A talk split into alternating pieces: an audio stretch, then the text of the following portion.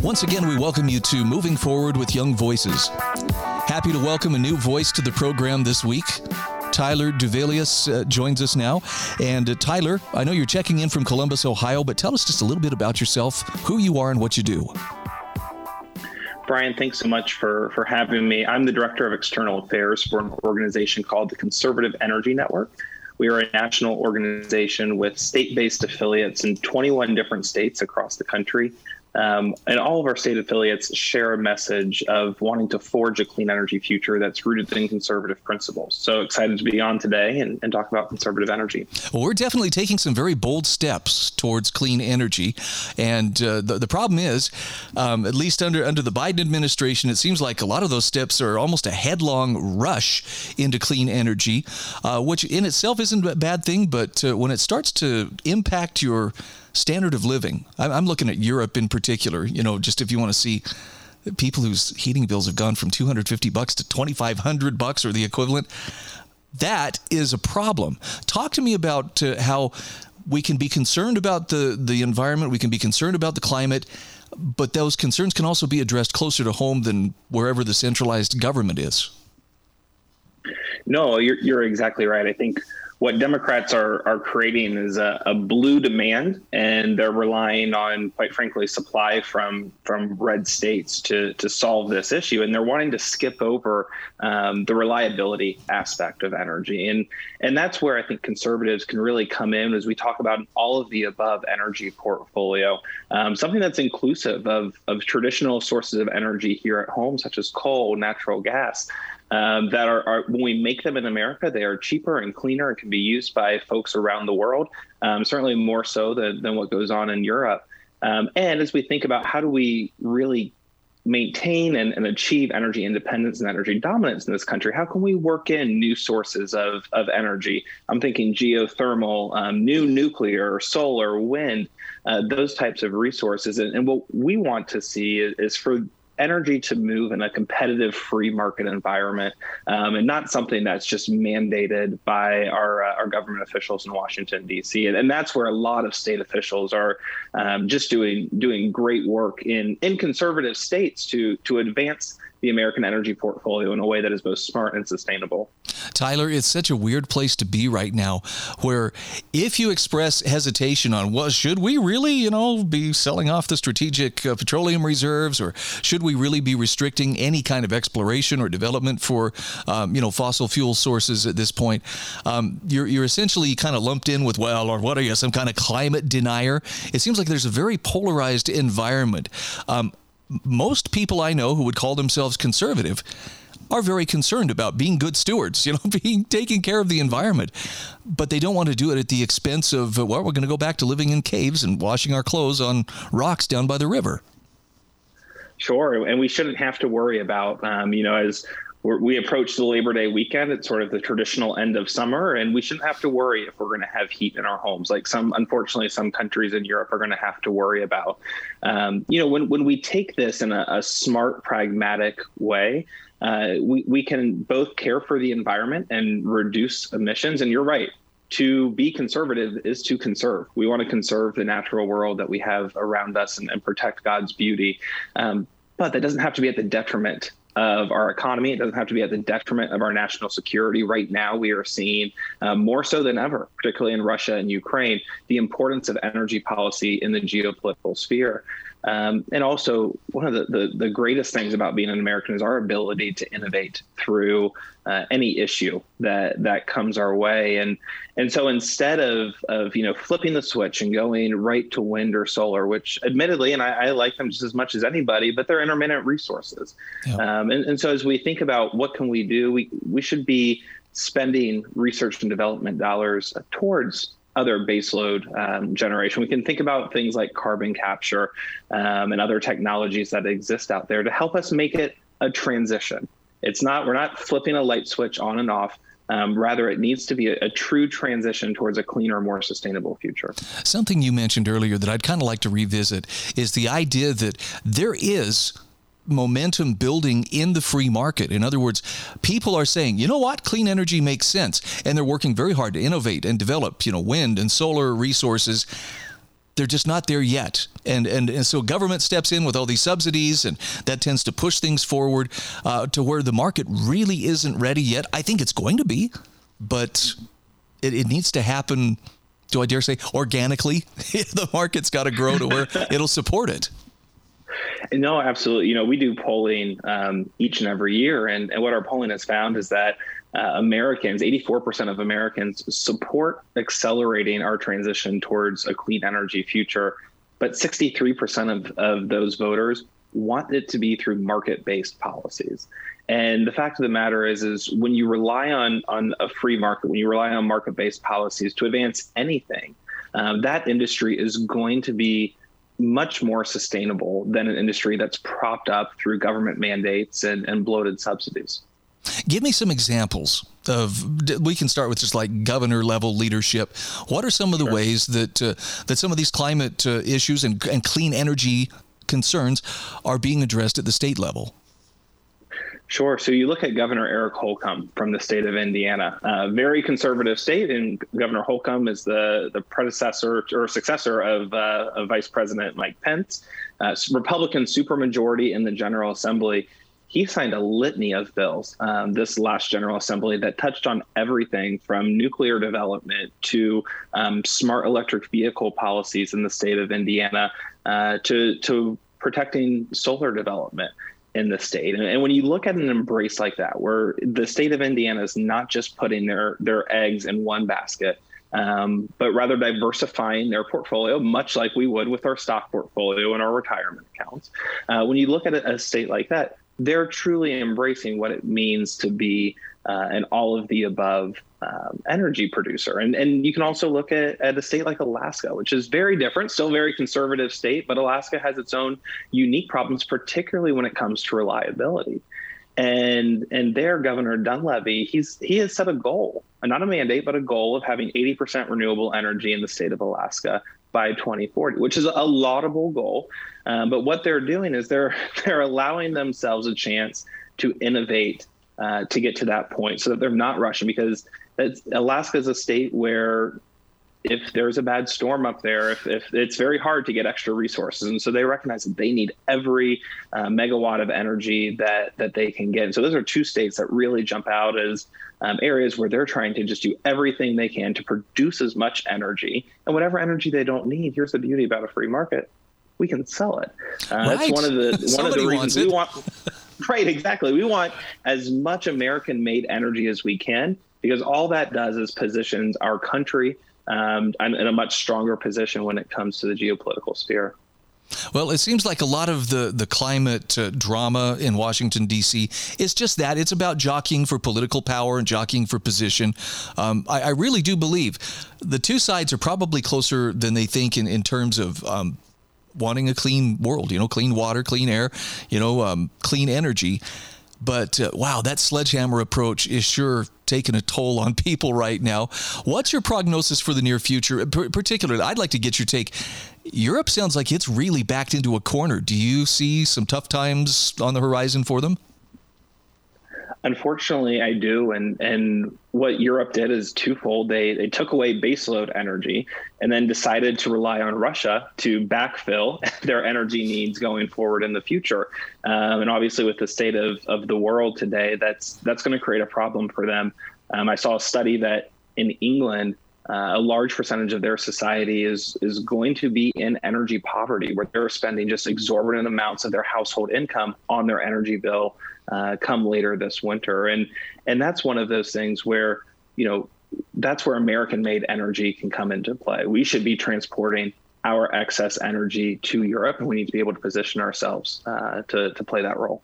You've probably seen the the clip that's been circulating. I, have just seen this on Twitter, but um, it was uh, President Trump back, I think, in 2018, warning the German leadership, "Your country is going to be in big trouble if you continue to outsource, you know, your energy to to Russia. And they laughed at him. And I mean, it's I'm I'm not trying to say Trump was infallible, but wow, he kind of knew what he was saying, at least in that instance. He, he was absolutely right in that instance. And, and the kicker is the Keystone pipeline here at home is much cleaner than the Nord Stream pipeline that runs from Russia to Germany is now shut off. So while Democrats here at home shut off jobs and American energy in the Keystone XL pipeline, we enriched and lined Putin's pockets in, in Russia for energy that's no longer even even in use today. Wow. Wow unintended consequences. We're getting quite an education. Yes, exactly. Again, we are talking with Tyler Duvelius. He is the Director of External Affairs for Conservatives for a Clean Energy Future and also a Young Voices contributor. Tyler, uh, tell us where we can follow you on social media, where we can find your writing. Sure, appreciate it. You can follow me on, on any social media at Tyler Duvelius. I know it's a, a mouthful for a last name, but it's D U V E L I U S. Um, you can also, you know, follow us online at www.conservatives, the number four energy.org.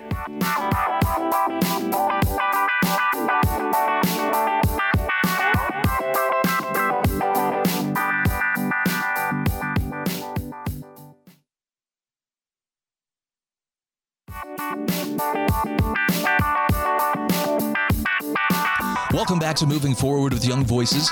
Happy to welcome Eugene Ralph Jr. to the program, checking in today from Dallas, Texas. How are you today? Doing very well. Fantastic. Tell us tell us a little bit about yourself. Who are you? What makes you tick?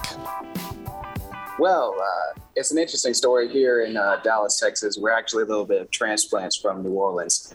So a lot of uh, the kind of things I see going on, I take a, a moment to actually stop and reflect and compare how things are happening here in this great Lone Star state to uh, our home state of Louisiana. So it's very interesting to actually get a, a, good look of it. You know, a lot of people have different ideas about how uh, how the, the government will operate. You know, whether or not it's more corrupt in one place or another. And coming from Louisiana, you get the chance to realize that every place is just as corrupt, but some people have a better face on it. Wow, that's very that's very well put. I'd say it's right on on the money. Look, I know there's a lot of discussion right now, changing definitions and everything. Are we in a recession? Are we not in a recession? You've got a wonderful piece that you wrote for the Daily Bell that uh, says, yeah, a recession's not only here, but it's it's really it's a necessary thing. So I guess we'll we'll just give this disclaimer. This is not an easy topic for a lot of people because we don't like economic pain. Talk to me about why corrections must happen. Well, absolutely. I thank you for asking that question. Really, whenever we're coming up on this topic of recession, a lot of people really, in, in the minds of the average person, the recession just means bad times. Uh, but really, in an economic sense, it means that a lot of people have played with the market too much, uh, that banks have gotten involved in all kinds of manipulation and distorted the economy such that people are putting all kinds of investment heavily leveraged by debt into things that really shouldn't be getting money at the time. Uh, so really, there's no way to get around it. The capital has to be reallocated into productive uses. And so at some point, people will see the prices of assets falling. And, you know, since everybody's invested in the 401k market, you know, people's uh, retirement start to decline and it's a very difficult time for a lot of people, but it's absolutely necessary in order for us to actually get back on something like a stable footing in the economy. I know that uh, at least from from the Washington D.C. side, there's always the the question of blame. Who can we blame for this? But taking taking it out of just hey, who who can we find to hang the blame on? Um, let's talk about it in terms of responsibility. Um, th- there's an incredible amount of spending taking place at the federal level. Talk to me about central bank policy, particularly the Federal Reserve how do do their um, efforts within the economy either uh, help or hurt the situation? Well, the, the unfortunate thing is that there's very little that a central bank can actually do to help the economy. Uh, it can do a lot of things to temporarily make it feel like we're having a massive boost. So this is typically what happens when you see a bubble. Uh, when you have, say, the housing bubble, where central banks basically force uh, local banks actually give new loans to people that they might not have given to in order to boost home ownership. So we get lots of housing price and asset inflation, and then suddenly, you know, that stuff has to correct. So really, the central banks are very limited as far as what they can do to help the economy, as far as actually positively improving people's circumstances. The best thing that they can do at any given time, especially now, whenever they've driven up the uh, inflationary environment so much, is really to kind of take their hands off and let the thing kind of work itself out. I was hoping your answer would be some variant of stay out of the way. That's what they need to do. That's about right. But, you know, it seems like I, I, know that uh, you know raising and lowering interest rates. You know, look, money's easy to get. Oh, now it's not so easy to get.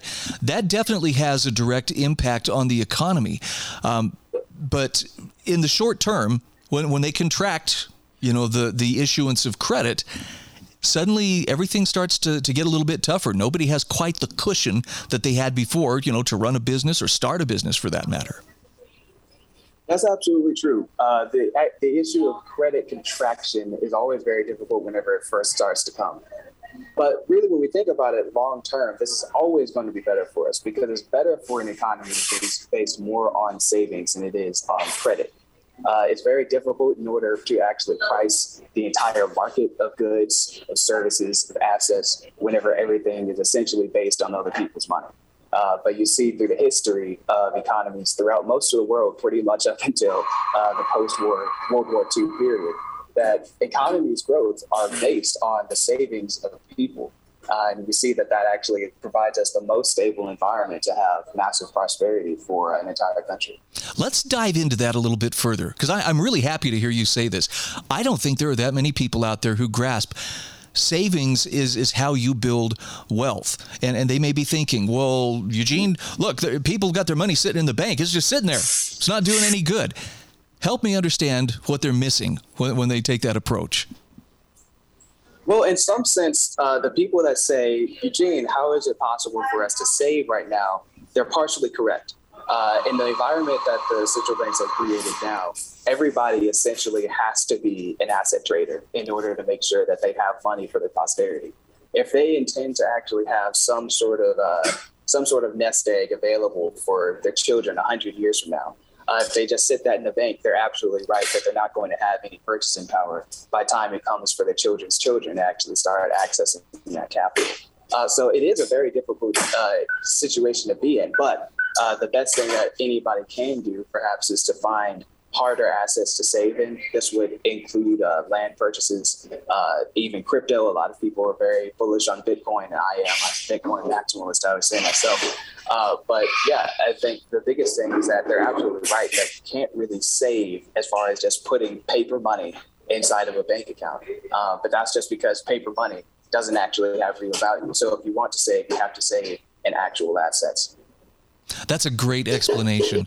And I, am also thinking too of, you know, for those who do have money in the bank, and, and I'm just I'm going to set aside the fact that the money is worth less every month as we go down the road, but the bank puts that money to use. In other words, people who do want to create a business or you know uh, to build something you know that, that would hold value they turn to the bank and they take out loans and i i it's just I know it seems counterintuitive, and I think a lot of people in government have the idea. Well, if we just get them spending, I, I, seem to remember so many stimulus checks in the last 20, 30 years that have come down the road. Well, the economy's faltering. Let's send them a check and get everybody spending. But that isn't. Uh, that's just consuming. It's not actually creating something that continues to create wealth. That's absolutely right. And what we have right now in the United States essentially is a consumer economy. Uh, a lot of people have made the, the uh, observation that we just don't have the kind of manufacturing sector that used to exist here. And there's a lot of reasons for that. But it is true that at this point in time, uh, America is essentially a consumer service. It's a consumer and services economy. There's not much else going on here. Uh, however, to your point that uh, it's it's very difficult for people to actually see what it is that they're supposed to be doing in this sort of situation where uh, I can't just put my money in the bank and all I need to be doing is spending the money. The bank is going to actually hold on to it and get investment. Uh, there was a time when banks actually did require other people's money to make investments, but with money all essentially being fairy dust and bank credit at this point, while it's true that if everybody took their money out of the bank, if you take your money out of the bank, I guarantee you it's not going to hurt the broader economy. And in fact, you will be doing a great service to you and your fellow man. I like where you're coming from. I love it. Again, we're, we're talking with Eugene Ralph Jr. He's an economics student from Dallas, uh, working in construction management and also a Young Voices contributor. Um, so I'm asking you to prognosticate, but in your best guess, Eugene, um, what kind of what kind of time frame does it take for corrections like this to play out? I know the Great Depression was prolonged because government intervened. If government steps back and keeps its hands off and lets the market correct, out with the bad debt, you know, let the, the new opportunities come forward to take its place. Give me a rough estimate. How how long is that going to take? Well, I'll tell you first off that uh, when it comes to economists, we're really great at looking at the past and seeing what happened, but we're notoriously bad at predictions. But I will give a, a little bit of a chance to really say if the government actually just said, we're going to let this thing correct itself, the American people are strong enough to actually make it through this hard times, I could easily see that America is on something like good economic footing within 10 months. It's possible, wow. but I don't think it's likely. Yeah, and, and, people who might doubt, I would I would say, man, you should really check check out about the uh, recession or the was it uh, maybe it was even a depression that happened in the early 1920s, but it cycled through very quickly because government didn't intervene like it did.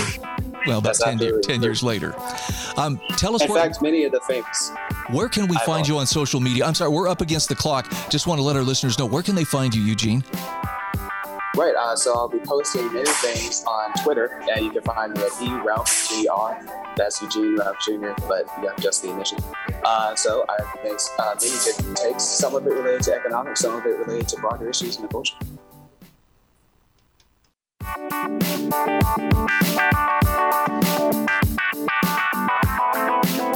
Welcome back to Moving Forward with Young Voices. Very happy to have you with us as we uh, are joined by our next contributor. We want to welcome uh, Calum Paton to the uh, to the show. And you're checking in today from London. First of all, welcome. Yes. Yes, thank you. Thanks, Brian, for having me.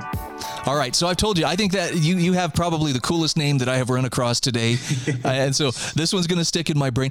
Tell us a little bit about yourself, Calum, and and who you are, what you do, and, th- and then we have an article we'll discuss. Yeah. Yes, so um, I'm Calum. I'm, I'm from London. I um, am a history and politics graduate. I'm now studying uh, law here in London, and um, I sort of um, whilst I'm studying my law, I do a lot of um, political commentary, um, primarily on UK and US politics. so yeah. Okay, and I guess there there are some very pivotal elections that are coming in the UK. There are. I know. Yeah here in the U.S., we kind of get hyper focused on, you know, it's all around our own elections and everything. But yeah, in, in the yeah. broader world, there are some very serious um, decisions to be made. And the UK in particular, uh, talk to us. First of all, set the stage. For those who don't know, what is at stake yeah. in the upcoming elections in the UK? Yeah, so um, we are choosing our next prime minister. Essentially, um, we we have a very different system in the UK than in the US. We don't have a a president that's directly elected by the people. We have a prime minister who is um, selected by their party, and then whoever has the largest party, that person, sort of by convention, becomes the prime minister. Um, so what we've got here is that the prime minister um, was forced to resign um, for a series of different controversies. Um, that has then triggered a leadership contest. So that's given a sort of six-week process um, where firstly, the the members of parliament for the Conservative Party uh, sort of whittle it down to a final two. They then put that out to the Conservative members, of which there I think are about 150,000, um, who then get to decide between those two who becomes the prime minister. And that's all without it going to a, a general election or a, a, ballot of the entire country. It's just those 150,000 uh, Conservative Party members that get to choose who that prime minister is. Now, Calum, it it's always going to be a little bit of a personality contest, but it sounds like yes. right now, uh, Europe in particular has some really serious issues that whoever is is you know the next prime minister is going to have to address.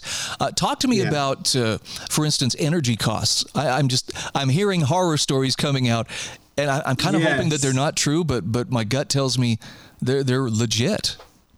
Yeah. So. Um, in the wake of sort of initially what happened with Ukraine, we saw pretty much around the world energy prices skyrocketed. And I understand that in the US they're starting to fall again a little bit, but here um, they're continuing to rise. So inflation across the board is now beyond 10%, mostly driven by those energy prices.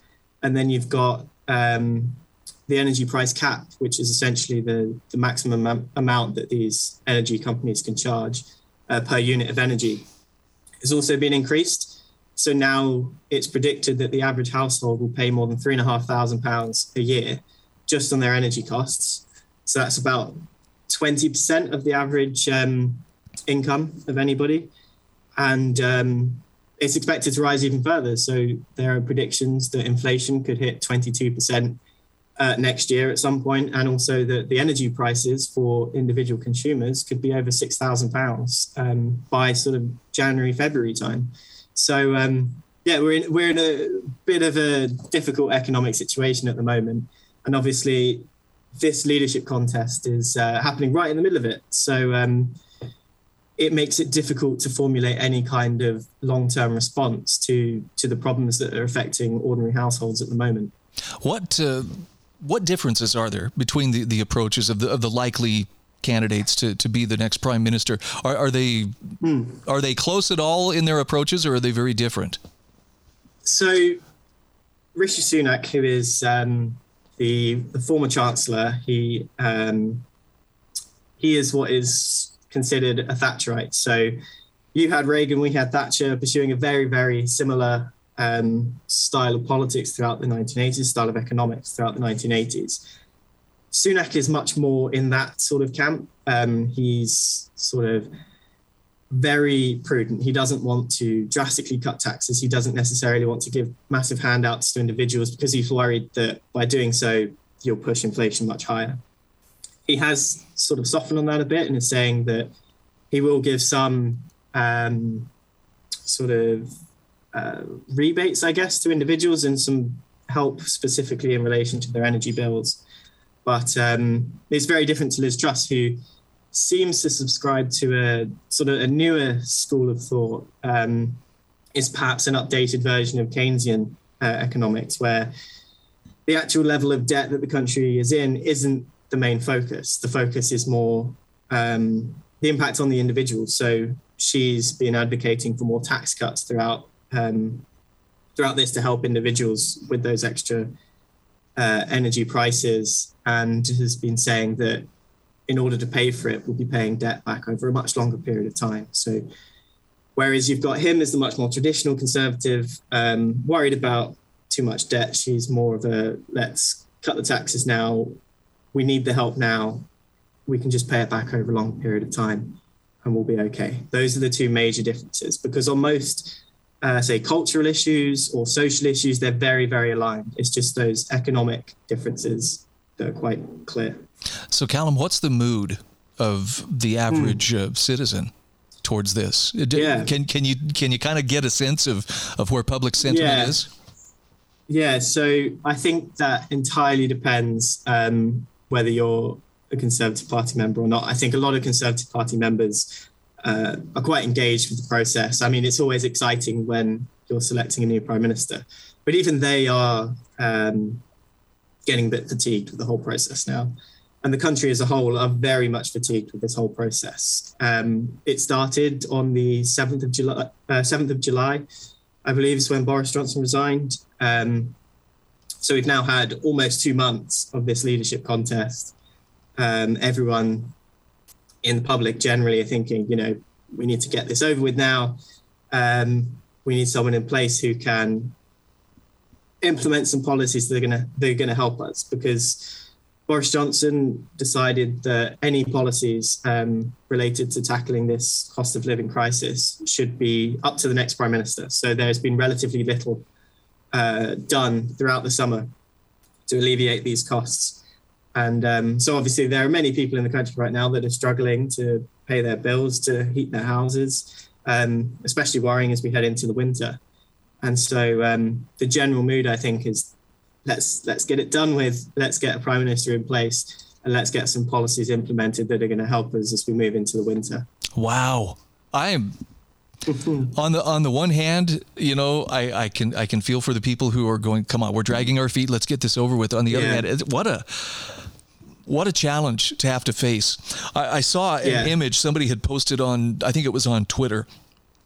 A small coffee shop got their mm. um, their heating and cooling bill, uh, basically their utilities bill, and it yeah. was it was like nine thousand pounds. It was insane. Yeah, for, for a month. I've seen others as well that are um, just crazy high. I've seen people that were last year paying maybe ten thousand pounds for a year, and it's gone up to 50, 55,000 pounds a year just to heat their businesses um, and keep them running. And obviously, you know, that's not sustainable. Businesses will go under because of it.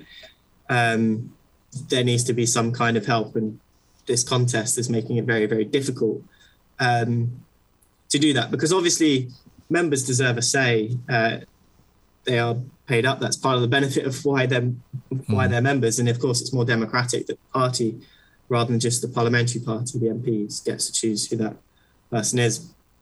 But of course, that does now leave us in a problem where we've got a six, eight, 10 week le- long leadership contest with very little in the way of policy um, that's actually able to alleviate the crisis. So, how soon could this be re- resolved? Well, so it finishes this week, actually. So, um, the 3rd of September is the final day that Conservative members can vote. And then on Monday, uh, the 5th of September, we'll get the announcement of who the winner is going to be. Um, it's largely expected that it's going to be Liz Truss, who is the current Foreign Secretary. Um, and she is then expected to take office within a couple of days of that, probably on Wednesday, the 7th. That sounds like it would be a tough situation to step into.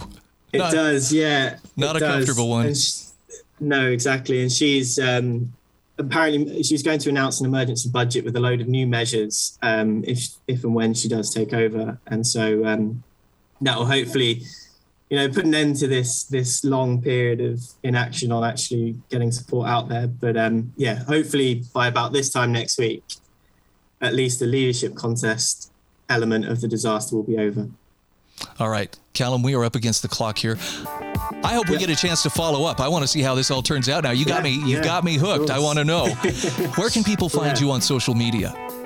Yeah, so um, on Twitter, my handle is Paton underscore Calum. So it's P A T O N underscore uh, C A L U M. It's that Scottish spelling. It's a bit a bit different than you might expect. It. Yeah, that's where you can find me on Twitter, and you'll, you'll see other articles that I've written and other things that I have to say on there.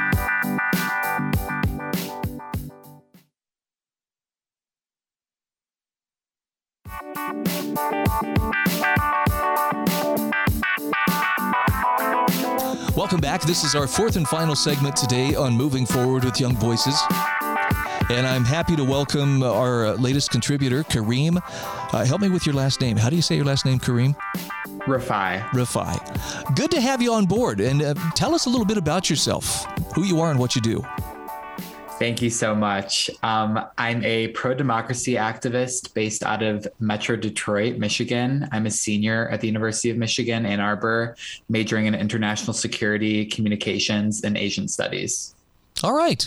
Now, I was looking at an article that you had written earlier about how repression is actually being exported by some countries in the world. And I don't want to sound cynical, but I basically I'm I'm not seeing a lot of countries where there isn't some form of repression. For for the sake of those who are exporters, though, what kind of countries are we talking about? Um, countries like China, Russia, Iran, and it shouldn't be surprising to anyone who's familiar with these countries that they like to repress pro democracy voices within their own borders. Uh, but the reason I wrote this article is it should ring a lot of alarm bells to anyone who's you know devoted to the cause of democracy or liberty that these regimes that usually spend their own time repressing their own people are now sending their agents to repress you know Western citizens uh, on our own soil in America and in the UK, Australia. Wow. Yeah, that's that's kind of that's escalating isn't it? Talk to me about about some of these actors. I know you give an example of uh, is it Drew Pavlou? Pavlou? Mm-hmm. Tell yes. me tell me about um, his story. Yeah, so Drew Pavlou is an Australian human rights activist. Uh, he's been making waves for a couple of years now. Um, he famously at Wimbledon held up a sign that said, "Where is Peng Shuai?"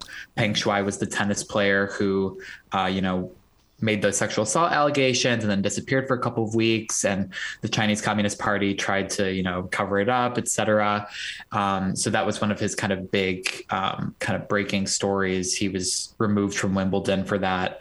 Um, and his most recent stint he was protesting outside of the chinese embassy in london um, with the Tibetan flag, the Uyghur flag, and I believe the Taiwanese flag. Um, you know, calling for their freedom, um, calling for the release of you know um, prisoners. And what happened was the Chinese embassy um, falsely claimed that he emailed them a bomb threat um, which obviously caused a lot of issues. The police were called. He was detained for almost 24 hours without access to a lawyer, um, without access to the consulate. Um, and this is like not the first time that he's been targeted by um, the Chinese embassy or the Chinese government. He had his email hacked by the Chinese government.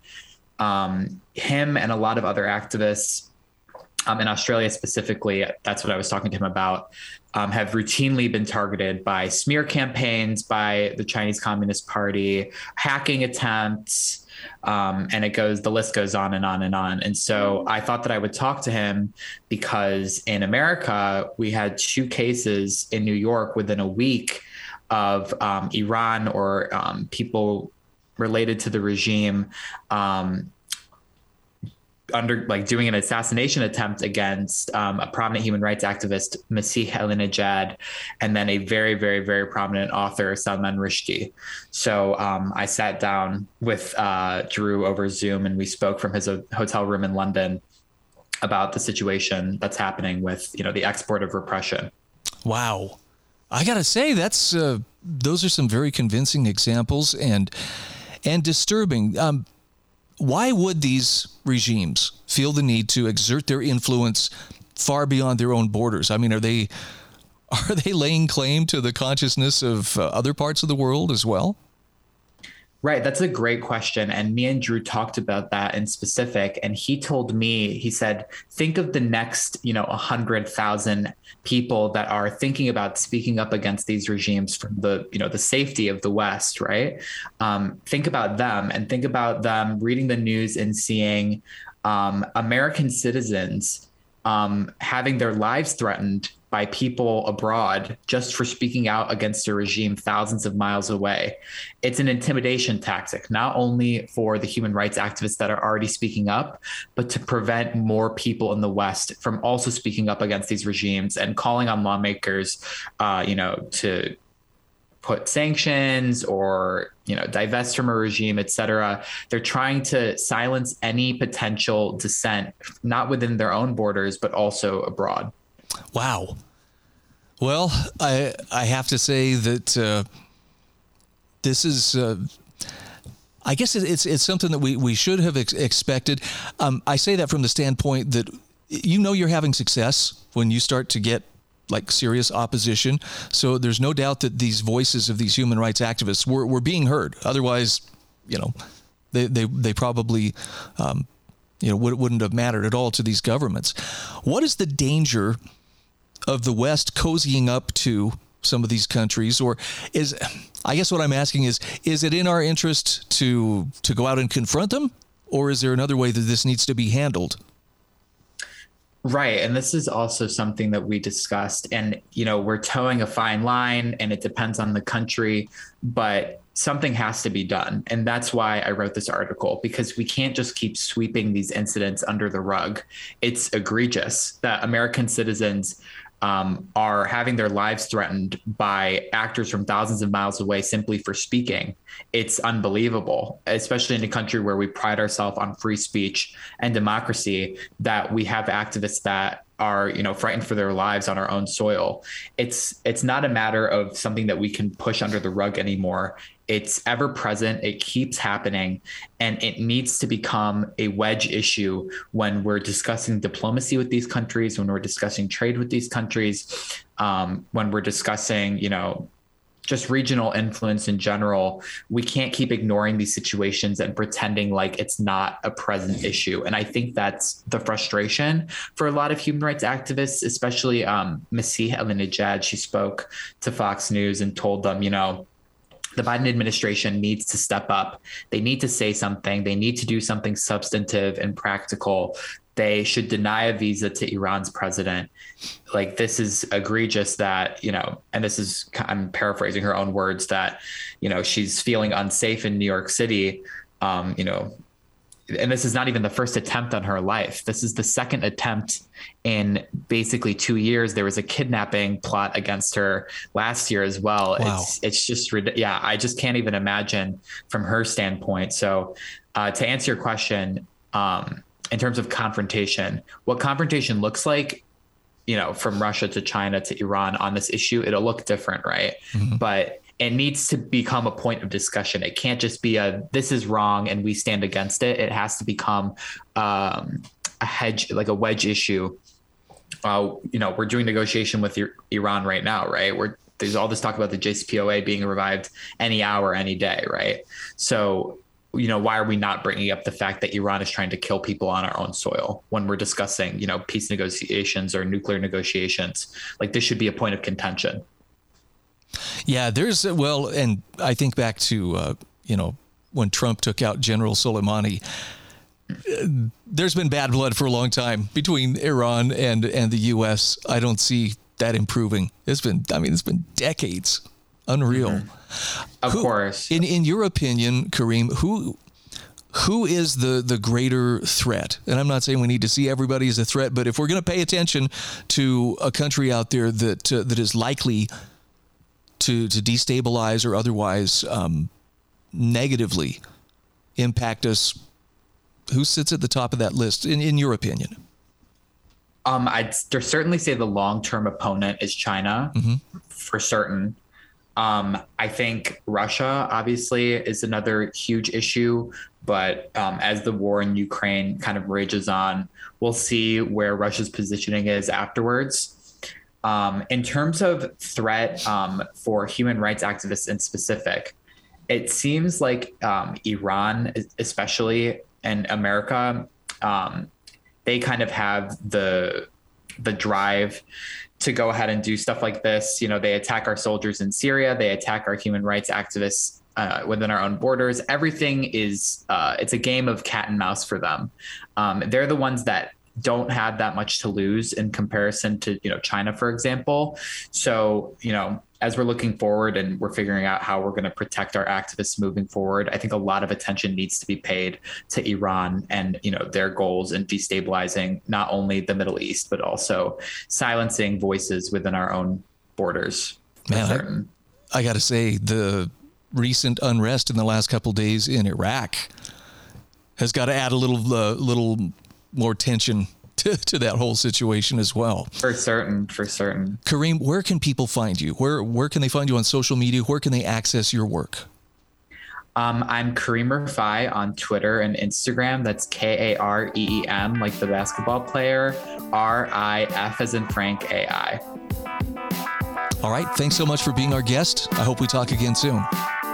Thank you so much.